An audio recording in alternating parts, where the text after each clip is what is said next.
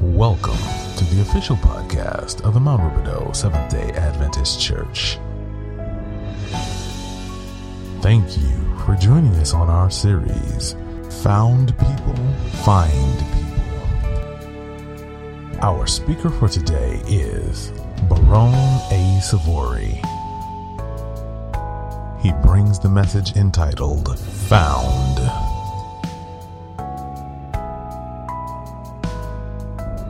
We're starting the first part of a three part series in Luke 15. And when you get a moment, you can go and you can take some time and read through the stories that are there in Luke 15. Now, there's a first story, there's a second story, there's a third story. We're not going to go in order because I'm going to be doing the second story found in Luke chapter 15. So if you have your Bible, I just invite you to open it up, open up your, your phone or your tablet or whatever it is that you have that you carry the Word of God with you. Luke 15. Luke 15, beginning with verse number 8. Verse 8. Luke 15 and verse 8. And here's what the Word of God says, reading from the NIV version of the Bible. If you got it, say amen. Amen. If you don't, you can find it on the screen as well. It says this Or suppose a woman has 10 silver coins. How many coins did she have? 10, and loses one. Doesn't she light a lamp? Sweep the house and search carefully until she finds it. And when she finds it, she calls her friends and neighbors together and says, Rejoice with me. I have found my lost coin. In the same way, I tell you, there is rejoicing in the presence of the angels of God over one sinner who repents. Over one sinner that repents. Let's just bow our heads and let's pray together. Father in heaven, we're grateful that your presence is here with us today. We're grateful for your word, and I pray that as it goes forward, that each and every person that is here that is gathered may receive something that alters and changes their life for the better. We thank you for the work that you're already doing on hearts and the work that you will continue to do. In the name of Jesus, I pray. Amen and amen.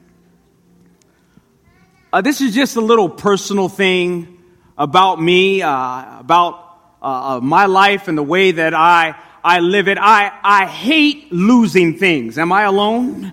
Uh, I, I, hate to lose stuff. As a matter of fact, uh, I loaned someone a pen this morning and I'm worried I'm not going to get it back. Uh, uh, uh, I, I, don't like to lose stuff. I don't, I don't, I don't, I don't like to lose things. I don't, I, I, I don't, I, am real particular about that. There, there's stuff that I'm still looking for and, and it's been years that I've been looking for it and I still believe that it just might show up. I don't know about you, but, but, but, but all of us, all of us have lost something along the way. Some of us are losing our hair. Come on and say amen. Uh, uh, uh, others, others, others. maybe if you're if you're one of our Ruby Town kids, you've lost a toy before, and you, and it was your favorite toy, and you love it. Maybe maybe you you've lost your phone. Has anybody ever lost their phone before? You lost your phone before. You lose your phone. You feel like you're losing your life. Some of my my teens, I know. One day in Sabbath school, I had them put all of their phones in the middle of the floor. You should have seen the anxiety on their faces. Uh, they were worried that I was going to step on it. Most of all, that they were missing out on something. I, I don't like to lose things. I, I also like to have sets of things. Anybody there like, like to have sets of stuff? Uh, uh from the time I was a little boy, as a matter of fact, to this day, in a shoebox, I have a full set of 1989 Donruss baseball cards. I have all of them. I counted them uh, they are, and I, I, like having full sets of things. Uh, uh, have you ever looked for something and you just couldn't find it? Uh, a matter of fact, it probably happened to you this week. How many of you all lost something this week? Some of you all last night, you sat down on the couch and you couldn't find the remotes. You're looking for it. You wonder, I wonder why Apple TV makes such a small remote because it falls right in between the cushions and sometimes you just can't find it or you kick it under the couch and then finally, after moving every, you finally find, I don't like to lose stuff. But there's a great joy when you're looking for something and you finally find it. Or, or, sometimes, sometimes it's something small. Sometimes it's something that's, that, that, that, that's minuscule maybe to everybody else. But then there are other things that are, that are huge and they're momentous and, and you're excited and you want to let everyone know it. Some of you all have found the love of your life and you had a huge wedding and everybody came. Why? Because you found something.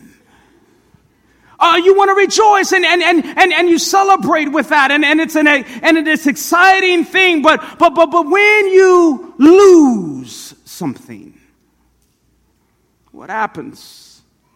Now, just as a bit of context, just as a bit of context, this is, this is Jesus that is speaking here and Jesus is, is sharing with people, but, but it is a very particular reason why he is sharing in Luke 15. You see, Jesus has gotten into some hot water like he usually does because Jesus is talking to the Pharisees and he's sending out a message to them. He's sending out word to them about the way that he is going to operate, the way that he leads, the way that life with Christ it actually flourishes. He, he is someone that is sharing with the Pharisees. You see, the Pharisees did not like the fact that Jesus liked to hang out with sinners. Uh, you see, because the Pharisees were like, look, you need to get everything together. You need to make sure your life is organized. You need to make sure that everything is in its right place. You have to prove yourself. There are things that you have to do. There are all of these rules and all of these laws. And, and as a matter of fact, only those who do those things are welcome in our group. The Pharisees were exclusive in a sense. And Jesus said, look, you can have your exclusive club. I'm going to go where the real people are. Jesus is speaking directly to them because, because by default, he says to the Pharisees, there's a whole lot that you have lost because you're keeping people away. Jesus goes this far. This, this is what I love about him is that Jesus doesn't just go and, and dap him up and hang out and say hello. What he does is says, Hey, look, what are you doing right now? Let's go and have something to eat together so that other people who are around can see me hanging out with you. Oh, that disturbed the Pharisees. Uh, because, because, because, you know, they went down to Riverside Plaza and while he was there at Panera Bread, hanging out with some folk that were smoking weed the night before and they still smelled like it, they saw Jesus hanging out with them and they said, guess who Jesus is with? He's with the folk that were at the club last night and we know that they were not up to any good at all. And he calls himself this man that knows the Torah, knows the scriptures. And then they go and they're hanging out and they, and they walk down and they want to go to great shakes and he finds some other people and their, and their dress is a little bit too short and their heels are, are really high and everything like that. It seems as if it's just all gonna, gonna fall out and he says, Hey, what are you doing? Let's go hang out. Let's go have a shake and let's have a conversation about life. And then they turn around and say, look, it looks like Jesus is hanging out with some folk that hang out on corners. Oh, we got a problem with that. As a matter of fact, let's create some distance. And Jesus begins to call them out. And he doesn't just come directly for them. He uses some, some stories. And the first story, you're going to hear a little, about, a little bit about that in a couple of weeks. But the second story he shares is about this lost coin. Now, as you read the story, it seems like, man, you know, as I, as I began to read and study and, and spend some time with this text and allow it to, to, to sink into me, I'm like, man, well, well, you know, she had 10 of them and then she loses just, just one. That's like, that's like 10%. Like, like she should be okay with that. Like 90% is pretty much okay. But then my OCD started kicking in. I was like, well, it's not a complete set though.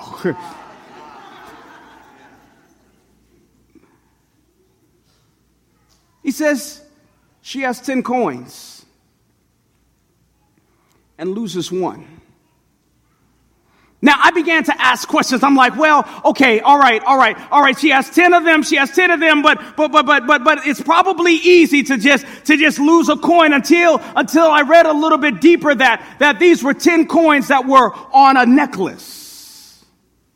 And they were together as 10 and, and, and, they were part of, of what Jews had in, during that day as a, as a wedding ring. So this is, this is literally her wedding ring and, and somehow throughout time, she loses one. You know, how we lose things because they become familiar to us. And so we begin to take it for granted. Oh, oh, oh, you know, you know, you know that brand new thing that you had for a while, that brand new car, and you made sure that you took it to the wash every single week and made sure that you washed it every week. But then about five years later, it's like, well, there's another scratch on it. You can join the other ones.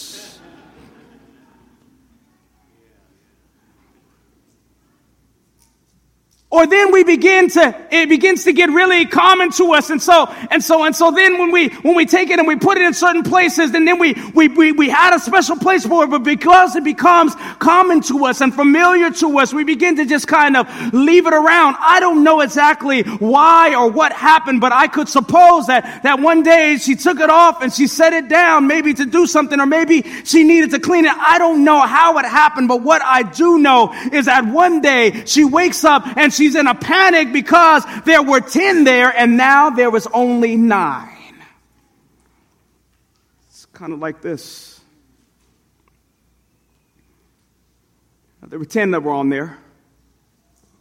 She wore around her neck. She lost it. I wonder here in this church it may be sometimes if people have been around a long time that we become familiar with them and we become common with them. And when they no longer come around, we don't really miss them. I wonder if in church, and, and, and this is really where it hits home for us, Rubidoux. I wonder, I wonder if times we become content with 90%. We say 90 is good enough. Of course, there's some that are gonna, gonna go away. 90, 90 is good enough. 90 is good. A 90 is a solid A minus. We're good with the solid A minus. It's gone and it's away and, and, and, and, and we're content with that. Because what finding it requires is a lot of work. I know, especially for this generation, young people that are coming up, and we know some of the numbers and some of the statistics and other things like that, that, that they do not value church as they once did. You're aware of this, right? And in some places we're losing. I'm grateful for a church like Rubidoux that wants to put energy and put time into making sure that we sow into our young generations and we carry it through all the way through from the young all the way through to the seasoned saints of this church. But, but I would suggest to us that if we become comfortable and if we become familiar, that all of a sudden we'll be comfortable with 90%. And guess what? When you're good with 90, then you'll eventually become good with 80. And when you're good with 80, you'll be good with 70. And then all of a sudden, panic goes off when there's five or there's four. Let me say, well, wait a second. Weren't there ten? And these questions are being asked, not just here in this church, but they're being asked in the NAD offices that are over the whole church that are saying, where are all of our people? We're losing something. We've lost something. The world church is saying, we're losing something. We've lost something. And I want to say right now, if we're waiting for other people to do the work that we are called to do, we will keep losing. So now is the time for us to step up and start winning. Can you say amen? There are people that are lost in the house You know, I've been a Christian long enough to know that it's frustrating to lose something on the outside. Maybe you left it at, at your job, or maybe you left it when you went out, or maybe you left it at a friend's house, but there's something particularly frustrating when you know it's in your space and you can't find it. But I believe that there was something that all of us can connect with and connect into that motivated this woman. It was something that was priceless to her. Because it wasn't just any old kind of coin. This was something that meant something to her. This was something that was given as a gift to her. It was something that was worth fighting for. It was something that was worth sweeping everywhere that she had. And guess what? That's exactly what she does during those times, the way that houses were built, they were very dark. And, and, and so she lights a candle. Now, now, for most of us, we would think that, and it's really pretty easy to just turn on a light and turn on all the lights and whatnot. And that's easy. But for them back then, they had to actually literally go down and they had to buy a candle that had wax and they had to light it. And it literally cost them a lot of money to do that. She is willing to invest money and time and energies so that she can do this. And she gets down. I can imagine she gets down on her hands hands and knees and begins to sweep everywhere. Everywhere. There's a man, true story.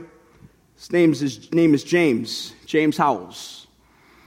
And James was a lover of computers. He loved computers, and, and one day he decided that he was going to go and take up a hobby. And so his hobby was, he said, Man, you know what? I'm going to go and I'm going to try and mine for these coins called bitcoins. And he turns on his computer and he begins to mine for bitcoins. Well, he was pretty good at it. Uh, over time, he had amassed quite a few of them. And then one day he said, Well, you know, I'm going to go and I'm going to sell some of these things. And so he breaks down his computer and he begins to sell it for parts and he keeps his hard drive. One day he does some cleaning again. And then the day comes where James goes around he says, I've been watching the news lately, and bitcoins are getting kind of valuable. Where's that hard drive? And he goes and he's looking for his lost coins. And he goes and he's clawing through, and then and then after a while, he realizes after plugging in drive after drive after drive after drive after drive and not finding it here and not finding it there and not finding it there, it finally dawns on him that one drive, you know what? I thought it wasn't valuable and so I threw it away. And I know when it was. And so he gets on the phone and he calls, watch this, he calls the dump.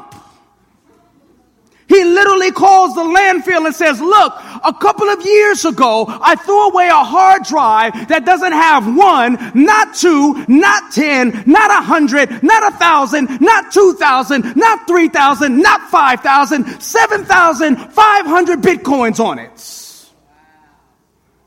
Some of y'all are saying, well, okay, Pastor, that's cool, bitcoins. Let me give you a value that you might understand. That was valued at $80 million.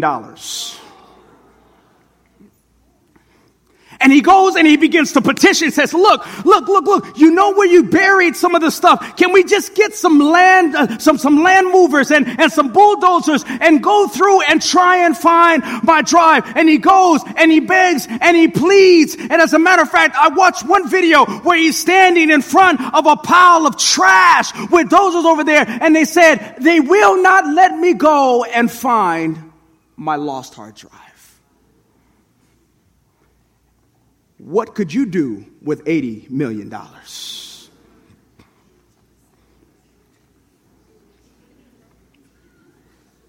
But here's the thing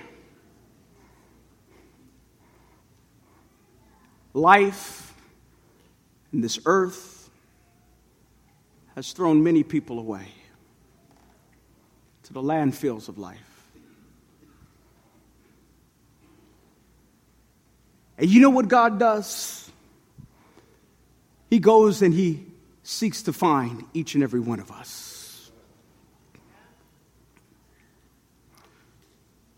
Just like this woman that was there, nine of her coins are there, and she goes and she's sweeping every nook and cranny, and finally, finally, the light flickens off of that coin. And she says, I, I, I found it. I found it. And she's excited about it. As a matter of fact, as a matter of fact, she doesn't just keep it to herself because this is a huge deal for her. She calls a party because of this, because it had value to her. What if the church operated that way?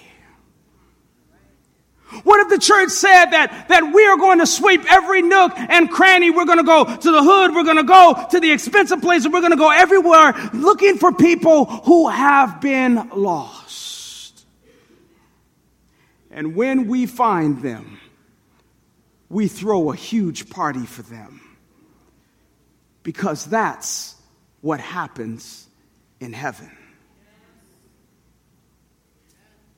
Would suggest to us that perhaps there are some that are lost in the house. They're here now. They're here and they're teetering on belief. They're wondering if, if they can be found. They're wondering if they're good enough. I know a little bit about losing remotes and losing different things and, and finding them and being excited about that. But there's nothing more exciting than someone who feels as if God had given up on them and yet they realize that his love has never failed and it's never changed and it remains the same. And they all of a sudden come to this knowledge of a loving, saving Christ and they get excited about it and they want to let the world know.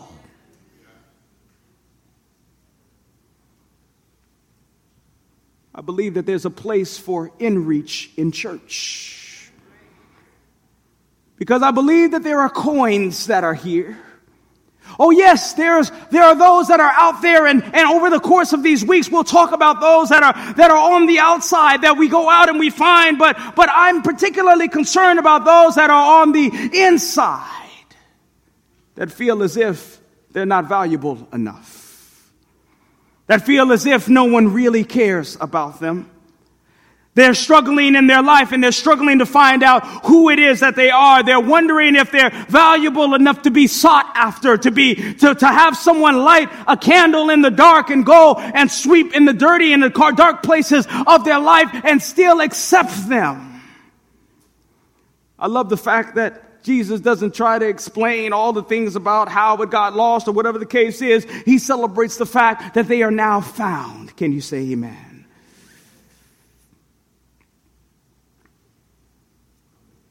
Rejoice with me. Rejoice and be glad. So we reach out, but there are some that are still lost in the house? Where in your life and what is happening in your space? Where you're saying, God, I, I become content with nine out of 10 or maybe even eight out of 10. And there's some places, there's some places that, that I know are lost. Maybe there are people that are in your families and they're in your life and they are, and they are, they are lost and they're waiting for you to come back and to say, look, I might have not been everything that you wanted me to be. Maybe I acted more like a Pharisee than I, than I needed to act. And, and maybe I need to act more like Christ and say, look, I'm coming and I'm searching for you. And by God's grace, you will be found. But, but by any means necessary, I am going to seek until I find. That's what Jesus is doing. That's what these stories are about salvation, seeking the lost and finding them, celebrating when they are found. I know it might it might seem simple but it's harder than it seems. I was holding this ring, and I'll close with this story. I remember I was playing uh, volleyball on the beach, and I went to go and hit it, the ball, and as I hit it, it flew off and fell into the sand. And I can remember at that point that everybody stopped and they began to look through the sand to try to help me to find it. And we looked for 10 minutes and we looked for 15 minutes. About 20 minutes, they wanted to start the game again. And so they started the game again. Uh, but when the game was over, I went back and I was looking through the sand. And I began to dig, and I know what it's like to search through sand. And each and every time I would dig my hands deep and lift it up, nothing One hour passed, nothing. Somebody came over and said, Well, well, well, Pastor, maybe, maybe you can get a metal detector and you can come down tomorrow and you can come and look for it. I said, No, I need to find this right now. And some others came over and they began to look at the in the distance and they and they said, "Man, look at him. He's all by himself." And then they would turn around and take another bite of watermelon.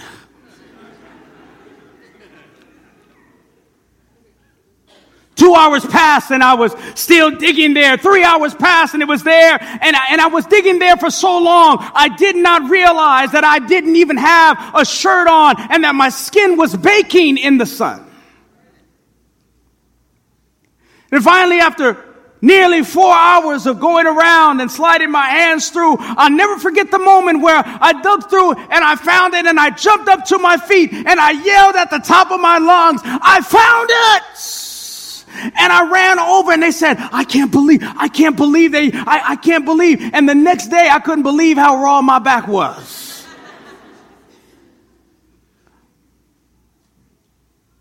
but when you really want it, you'll do whatever it takes to find it.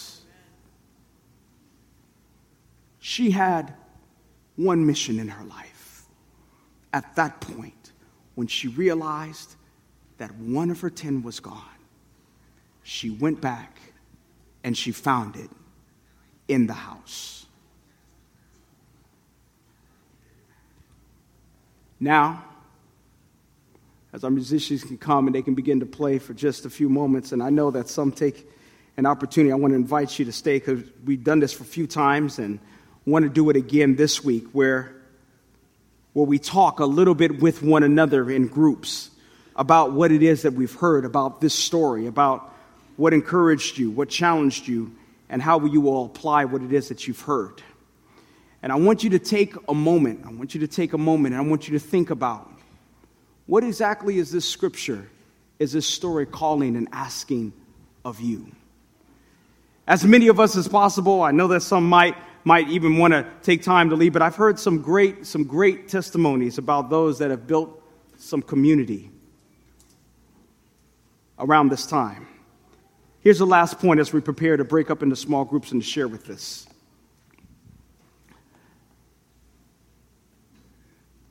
God, the woman who was looking for in the story, I, I see it as God. The necklace that those 10 things were on was the community. The only way one of those coins could go missing is if at some point in time one of the links in the chain was broken. How do things become lost in the house? A link in the chain is broken. Perhaps they become discouraged. Perhaps someone says something that, that frustrates them. Perhaps they become upset about it. Perhaps they, God doesn't move in the way that they want him to. And for some reason, they become discouraged. And so the chain is broken and it slips off and it's not as valuable as it once was. Where are the broken chains, the broken links in your life? Where are the lost coins in your life? We pray that this message has been a blessing to you, so much so that you would be willing to share it as a witness. As always, thank you again for joining us and tune in weekly for more inspirational messages that will prayerfully give you a more intimate relationship with God.